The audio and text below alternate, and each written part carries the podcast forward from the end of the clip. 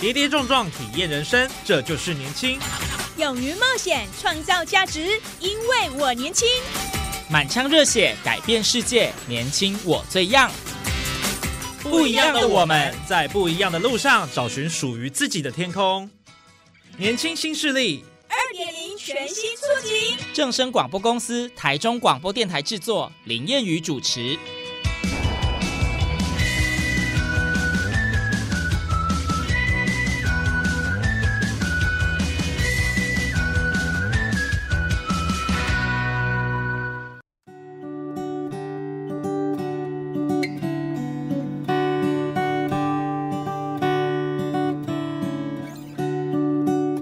众朋友，大家午安，大家好，欢迎您在礼拜二的中午十二点准时收听，在正声台中二台 M 六七千赫以及网络正声综合台播出的《年轻新势力》，我是燕宇。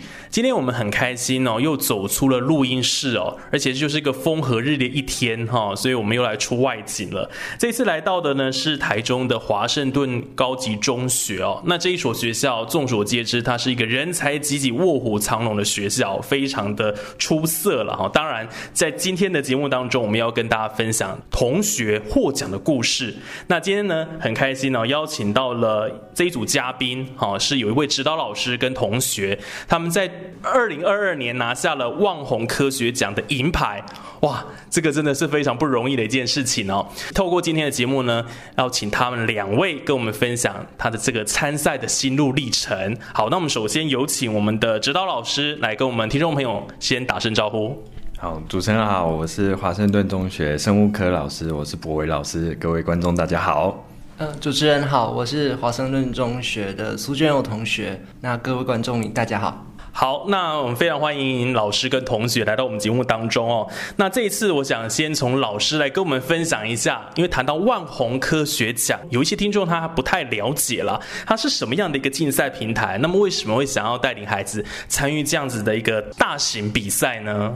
是，那我这里跟诶听众们稍微讲解一下好了，因为其实大家比较熟知的是呃科展的这种竞赛，那不论是科展或者是望红，它其实都是学生他对于他自己有兴趣的主题来去定定一个题目，来来去做专题研究，然后甚至把它做成一个完整的一个报告，然后来去投稿的一个一个内容啦。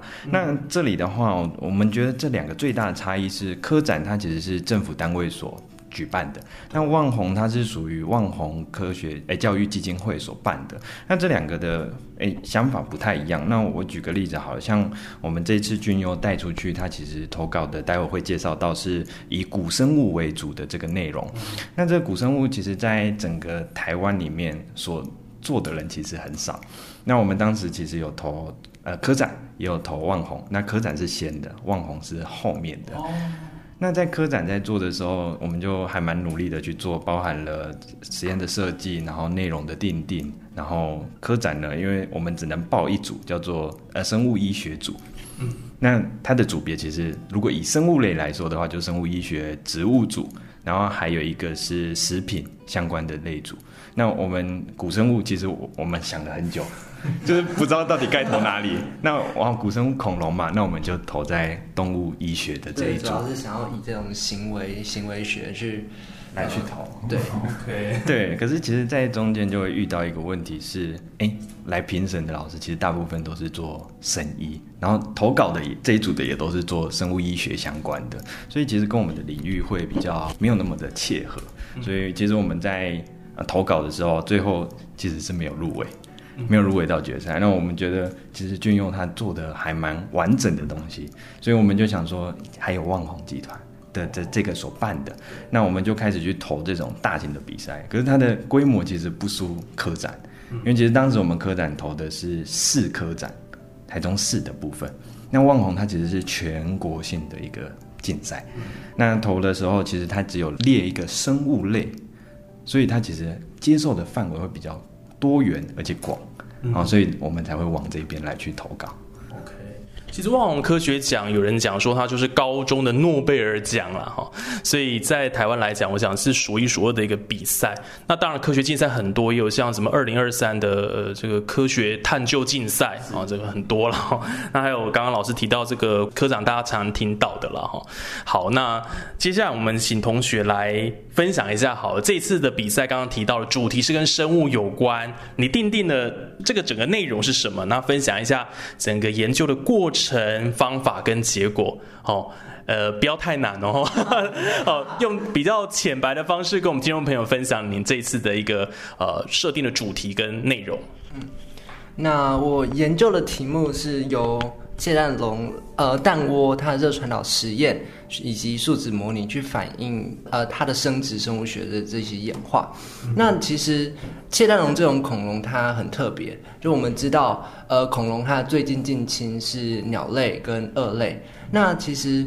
二类呢，它会把蛋都埋在土壤里面，然后鸟类它的蛋是暴露在空气当中的。但是窃蛋龙它的蛋窝有点介在中间，一半埋在土壤里面，一半埋在空气当中，所以我们不知道它们的这种孵蛋行为是比较像二类的，还是像鸟类的。那再加上说，它有很多类似鸟类可能趴在蛋上的这一种化石被发现，所以我。这个研究整个就是以一个温度的角度来探讨，说它孵蛋的这个效率比较像二类还是鸟类，以及相对应的一些呃可能蛋的孵化的顺序等等生殖行为。所以我采取的是一个比较偏呃复原的方法。那我就是有分好几个，一个是呃复原，然后再一个是做模拟的部分。那复原实验的部分呢，我去就是有跟。科普馆合作，就是有去呃参考他们的一些模型，然后去制作出一个加热器，就一个一比一的加热器，然后再加上去做可能呃切蛋龙蛋它的这些模型，然后去做一个加热实验，然后去读它的那个温度在蛋窝中它的分布情况。那有了这个实验数据之后呢，我再利用这些实验数据去做一个热传导的模拟。那这个模拟结果呢，用来是为了去验证说，可能实验上啊，呃，第一个是就是验证实验中发现的这一些温度分布趋势。那第二个再来的话，则是呃，去检验说，那这一些实验中的用的这个可能呃材料跟实际真的恐龙的蛋壳这些可能会有材料上的差异，然后就再去做出这些检验。那结果就是其实发现说，窃蛋龙它。的孵蛋效率不如鸟类的这么好，呃，但是它的蛋窝又需要它的呃这些成体趴在蛋上来协助它孵蛋，所以说它是有点类似呃可能二类模式到鸟类模式的这个孵蛋行为的一个中介物种，就是在中间就有点可能呃演化中间型物种。那再来就是，也就是首次是发现说，呃，可能。窃蛋龙的蛋窝会因为它的接受的部位不一样，而有不一样的那个孵化顺序顺序，就可能接触的温度比较高，呃，它的孵化就比较快；接触温度比较低，它孵化比较慢的这些结果。OK，好，所以我们刚刚可以听到他针对这个他的研究，其实花了很多的心思了哈。然后这个窃蛋龙也是个很有趣的一个议题，呃，它不是真的偷蛋嘛哈。对，所以这个是名字名字上的名字上的误会。那那切蛋龙是什么样子的？稍微可以简单介绍一下吗？哦，它其实是一种就是居居住在呃就白垩纪的恐龙。它它主要是呃切蛋龙类，它主要是分布在呃亚洲，像是中国南部跟蒙古，然后以及北美洲。那当然它它就是还有在分切蛋龙科跟近格龙科这样子。那它可以把它想成一种。大型火鸡的概念，就是 有点有点像这样子，然后你就把它想成大型火鸡长尾巴。那它呃这种恐龙最著名的，其实就当然就是因为它有发现好几种趴在蛋窝上的化石。那因为一开始它为什么会被命名为窃蛋龙，是因为就是因为它趴在蛋窝上，被以为是在偷别人的蛋，偷另外一种叫呃冤角龙的蛋。但是后来是发现说。呃，蛋它覆盖的蛋里面有胚胎，那这些胚胎其实是小窃蛋龙，所以才验明正身，是说，呃，它不是偷蛋，而是可能是在协助蛋发育。嗯，所以它是慈母，对不对？哈，这这其实也不一定呢，慈父 慈父慈母 都有可能。OK，所以这其实是一个美丽的误会了，大家不要误会它了，这样子。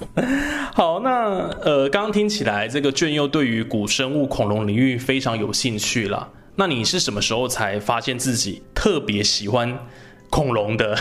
还有古生物学，这个在诶台湾来讲也很少人在研究的哦。嗯，我觉得这应该算渐进式，就是从小就真的很常去科博馆，然后就科博馆真的很多展览，然后也有就频繁的接触到古生物这一块。那也有参加很多科博馆办的活动，像是它有科普学游，然后就是可能去不同地方，像之前有去山东、贵州这些去挖掘化石以及。呃，参观那边的博物馆，那也有参加像是他们的呃探寻台湾哺乳类动物化石的这些活动，就到台南啊这些地方去实地采集，所以其实就是跟科博馆真的是呃从科博馆进一步衍生去对恐龙这方面的喜爱。哦，原来如此啊！好，这个是一个不容易的过程哦。那么，接下来我们请老师来跟我们分享一下，在这个参赛过程当中，你是扮演什么样的辅导的角色哦？因为这一次，呃，俊佑能够拿到全国的银牌哦，这绝对是呃非常不容易的，而且花了很多的心力。呃，您在这过程当中的一个角色，也来跟我们听众朋友分享一下好了。好，那我这里跟观众朋友稍微分享一下，因为其实听我们军用在。分享的这个过程，其实他们都哎，他其实他可以讲的很多很多东西。那哎，老实讲，虽然我是生物老师，可是其实我们在生物的传统教育上。从来没有学过古生物，应该是说古生物这一块的东西，我们所受到的训练是非常非常少的。对，那学校这边其实军用那时候来找我，他就说：“老师，我对这个东西非常有兴趣。”我说：“嗯，好。”那我们势必学校，哎，其实老师哦，他不一定什么都会，最重要的是要帮学生找到他所需要的资源。所以那时候军用他其实在做这一块，我就说：“那我们去找找看。”全台湾里面现在有哪一些是在做古生物，算不错的。那军用他其实很自主性很高，他就开始去找了，然后告诉我说，诶，有哪一些？然后接下来我们就教导他说，诶，那我们来自荐，推荐自己去跟老师介绍，老师我为什么想要做这个，而且我想要做什么。所以刚好我们因缘机会下，然后就找到了科博馆的杨子睿杨老师。那杨老师其实那时候他就。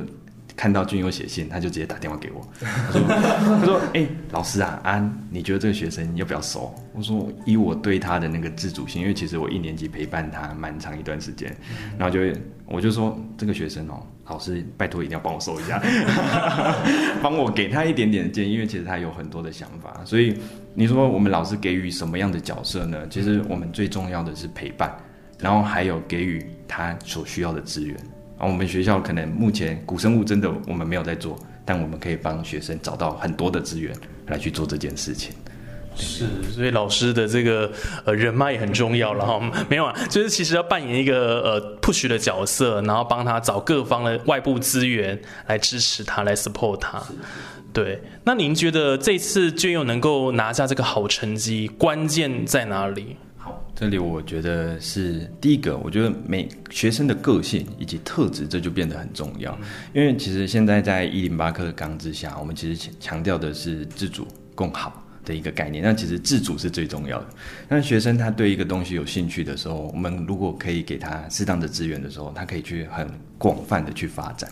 所以自主能力。就显得非常重要，因为像君佑，我常常其实我们共同讨论的时间，他都是中午跟我约会。那这约会的过程，就是他把他所有做完的东西，他找到的东西拿来去跟我讨论。那我我会给他一些建议。那接下来我们就每天每周这样去做修正。那慢慢的才会把我们的架构，然后来去呈现出来，变比较完整一点点。所以我觉得最重要的是，学生需要有一个自主的能力，然后以及呃。对某一个东西，他要有一定的热情，嗯，他就会有很喜欢的做这件事情。听说当时你午休都没有睡觉，都跑去找 博伟老师，对不对？一起在实验室讨论，是这样吗？对，是真的花蛮多时间在构思啊，甚至在设计实验上，就是想说用什么样的呃材料也好，或者是说怎么设计才能减少比较多的呃有一些对照。那其实，在找材料上，其实是真真的花很多时间，因为，呃，我的实验算还蛮创新的。那它很多像是，不管是恐龙加热器的材料啊，还是说这一些相关要量的这些参数，可能温度、湿度这一些，其实都是慢慢一步一步去设计，然后去可能去测试。那不一定，其实不一定是说测试就成功。像呃，我在做那个树脂蛋的时候，就是我的蛋蛋壳是用树脂做的。那其实遇到很多的时候是它的蛋液会露出来，那我就要想说有什么样的方法去加固这些蛋壳，或者是说可能有什么方法去防水。那这个就是呃不断的尝试与修正。所以可以说是因为你做的主题很新颖啊，然后过去也没有相关类似的研究资料，可能也不多，对不对？所以你就要花更多的心力。而且恐龙毕竟它已经没有存在这个世界上很久了，所以可能会有很多的一些猜测啦，或者说要透过不断阅读一些文献哦。对，所以其实我们文献回顾这方面方就是做的还蛮多的。那这我其实可以补充，就是其实军用它除了自主性以外，我觉得现在学生有一个很重要的特点是，他需要有一个很强大的阅读能力。那因为我们在看文献的时候，像台湾的文献很少。可能有写的就只有那个我们刚才提到杨子睿老师的文献，那剩下的全部都是外国的文献。所以如果未来有同学他们未来想要呃去增强哪一些方面的话，我觉得第一个自己的个性吧，还有自主能力，再来就是阅读的能力，尤其是外语的，就是英文的能力，因为我们看的文献有很多都是外国的。对对，这是我想补充的。是，所以其实还是要呃增强自己的这个阅读理解能力了哈。然后包括在这个语言能力上，如果能够提升，好，你能够读懂原文，好，那个理解力的话，当然这个触角就能够延伸的更广。那对于我们拓展眼界啦，一定是有很大的帮助的啊。好，那。俊佑，您觉得哦，就是说，刚刚您有提到一些困难的部分啊，那您自己觉得参与这一次的万红科学奖的一个竞赛当中，你自己最大的收获跟成长是什么？我觉得是抗压性，嗯，因为第一个当然就是做这些实验，其实，嗯，它是它会花很长时间，所以说自己对自己的那种督促以及。那个时间规划上就还蛮重要的，然后再来的话是他的口头报告部分，像望红他很特别，是他是就是有十五位评审，可能中研院啊大学教授就一起听我口头报告，那这个给的压力其实 相对来讲很大。那我要想说，我要怎么样把我这个专业领域的东西解释给这一些不同领域的教授。呃，学者听，然后再的话就是要口头回答。那因为这些应答的部分要怎么样去呃，从自己领域的专业以及去呃回答到就是回答到点，回答到人家想要问的这个，我觉得这个都是需要不断的练习，事前练习以及当下这些反应。那我觉得经过这一次万火科学奖之后，我更知道要怎么样去表达自己。然后，当然还有就是要怎么样去呃应对这一些问题。OK，所以你之前有没有参加过类似相关的科学竞赛？还是望红科学奖是第一个呢？呃，我国中的时候有参加过呃国中的科展，嗯，对，然后但是之后是其实是比较尝试在研讨会这些报告。哦，所以其实就是不断累积的一个过程，然后从不管是小的比赛啦，或者慢慢慢慢一直到现在这个算是比较大型的科学竞赛啦，都逐步累积自己的能力。啊，然后当自主学习很重要，老师刚刚也不断的强调了哈，因为君佑是一个呃自动自发，然后也很努力在自己的这个喜欢的领域上的啦。那当然科学它就是面对未知不断质疑，然后探索啊，最后解决这样问题的一个过程啊。这个其实也是呃，我觉得收音旁听众朋友可以持续来努力学习的一块哦。好，那我想继续来请问老师的是说，因为我们都知道这个一零八课纲哈。强调的都是这个自然科学的探索跟实作的精神。那您觉得说，除了参加比赛以外，是不是也跟跟我们分享一下，有没有哪一些可以提升学生科学素养的途径，也给我们一些听众参考？这样子是。那这里其实比赛哦是一个很重要的媒介，因为很多你要有比赛，你才有办法去有一个目标去去努力。那其实除了刚才提到的望红科学奖，还有科展，它其实都是算很大型的比赛。那有些同学会觉得说，我能力不够，那我就要马上去参加这些比赛嘛？其实，在现在国高中有很多，包含我们学校一直长期在推的手织机竞赛，就是制作那个飞机。对对，用木片去做飞机，甚至机关王竞赛啊，还有一些原则科学趣味竞赛，这其实都是我们校内一直在推行的小比赛。嗯，那这些小比赛，嗯，当我们其实都会让学生去每一班自己去甄选出选手啊，大家其实就要对某一个主题有概念、有想法之后，大家去互相激励，这其实是一种科学素养的提升。那可是除了比赛以外，有没有其他可以来去做的呢？其实我觉得。呃，像现在的课程中里面有一个课程就叫做探究与实作。那这个探究与实作其实教学生，学生会觉得是一个科目，一个学科，他们会觉得很排斥。所以其实我们在给学生的概念的时候，都会说，你其实生活中处处都是探究，处处都是科学。那他会说怎么可能？我就举个例子好了。有些人会说，那个我自己在养宠物，养狗，然后就有一阵子刚好不在家，就送去给阿妈养。那阿妈养养之后回来，哇，那只狗怎么变得又肥又胖？那啊，这就是阿妈养的狗嘛？那我们就会说，其实你跟阿妈养的差异性，那其实就是一种探究。甚至我说，有些人他在炒一道菜，每一次都是在做这件事情，可是有些人炒的好吃，有些人炒的不好吃，那其实就是一种失误。然后慢慢的去发现你想要去改进的事情，解决生活中的问题，这就会显得是很重要的一件事情。那呃，毕竟这都是在学校，而我们在学校有些小朋友他可能会觉得说，我我可能就没有办法真的去找到生活中的东西，所以老师我们其实会给很多的引导，像是我们在高中里面其实有安排所谓一个东西叫做探究式作业，嗯，那这探究式作业其实都是以。呃，我们课堂中的内容去延伸出来。我举个例子，虽然我是生物老师，但我这里要举的是国文科的例子。国文科，哎，有些人可能有学过，有一门有一课叫做象集宣字。那这个象集宣字其实是在讲，有一个作作者，然后他在对于我们的空间，他的自己的书房来去描写。那其实到这里你会说，那有探究吗？那我们回到我们学科的时候，我们就会说，那你想想看，你要怎么样去规划你的书房？啊，然后去代表出你要的东西，所以不论是科学或人文，其实我们从所学之中可以去延伸出去，这才是最重要的。是，那我自己是觉得，在科学素养上，其实不仅只是科学，更重要是培养一种跨领域的这一种呃能力。那我自己呢，其实呃，除了科学研究上，我自己也会参加一些社会议题。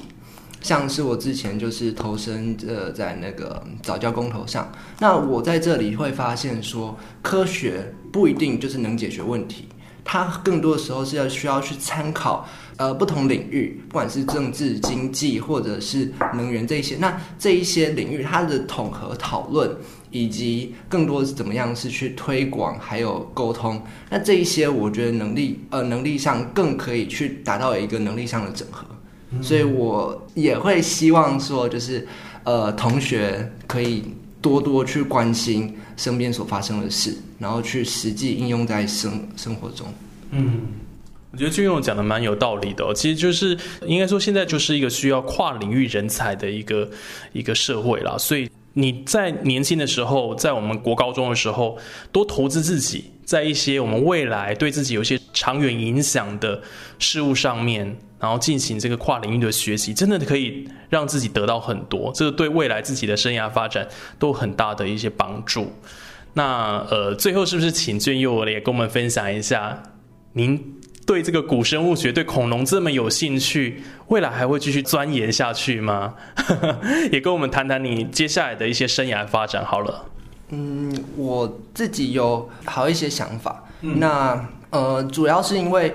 呃，我学习过程当中其实有很多不一样的接触，就是可能有人文素养啊，然后再加上可能学校像升学辅导主任在就是生涯规划上有一些帮助。那我自己会想要去结合科学跟人文，然后去做一些环保上的探究。那我目前呃，就我所知的，就是它其实呃，延伸我刚刚讲的是说，就是可能早教公投这一些，那接触到这些呃环境保护、生态保育的部分，让我们更了解到，就是其实它跟其他社会议题是相关联的。那其实它也牵涉到说，它其实是呃。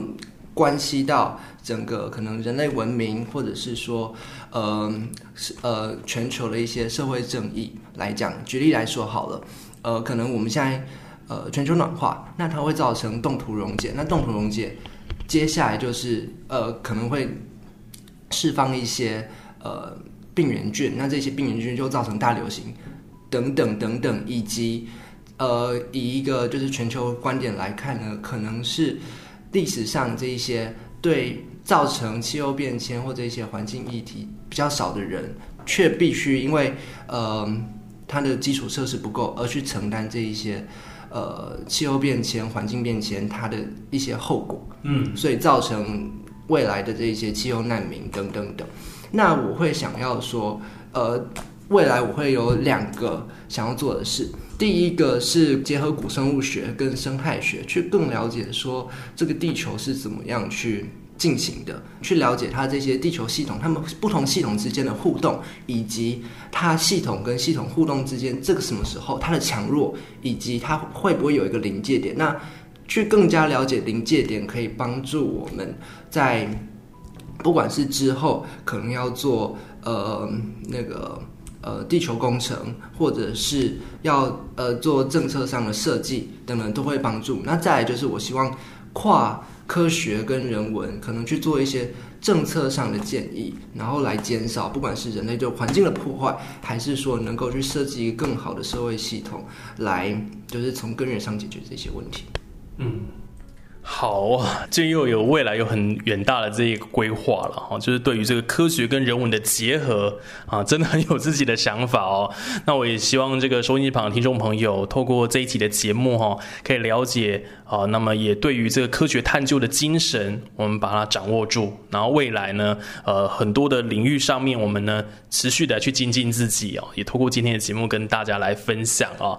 那今天其实我们真的非常开心，可以邀请到这个华盛顿中学。呃陈博伟老师还有呃苏娟佑同学了哈，他们两位呃的一个分享了哈，他们在这一次万宏科学奖呢拿到这个银牌，的确是相当的不容易哦。但是我们也可以透过他们的一些分享，大家一定会有一些启发跟收获了哈。这个是呃这个节目当中要带给大家的。好，那今天我们就非常谢谢老师跟同学喽，谢谢主持人，谢谢主持人，也谢谢各位观众。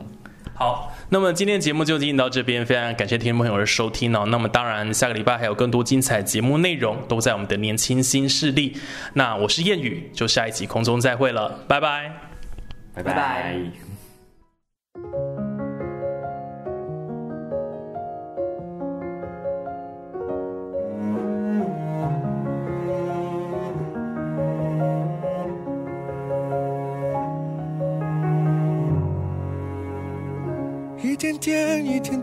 一瞬间，才发现那一条坚固却隐形的线，随时间飘零不见。傻乎乎不清楚，爱装酷，爱吃醋，才发现不可思议的改变。喜欢有你在身。Just wanna be more than friends。为何过足不前？你我之间，我只有那么一点点。I just wanna be your boyfriend，给 love 一个起点。这一公尺的距离是个大冒险。一瞬间才发现，那一条坚固却隐形的线，随时间飘零不见。傻乎乎不清楚，还装酷爱吃醋，才发现不可思议的改变。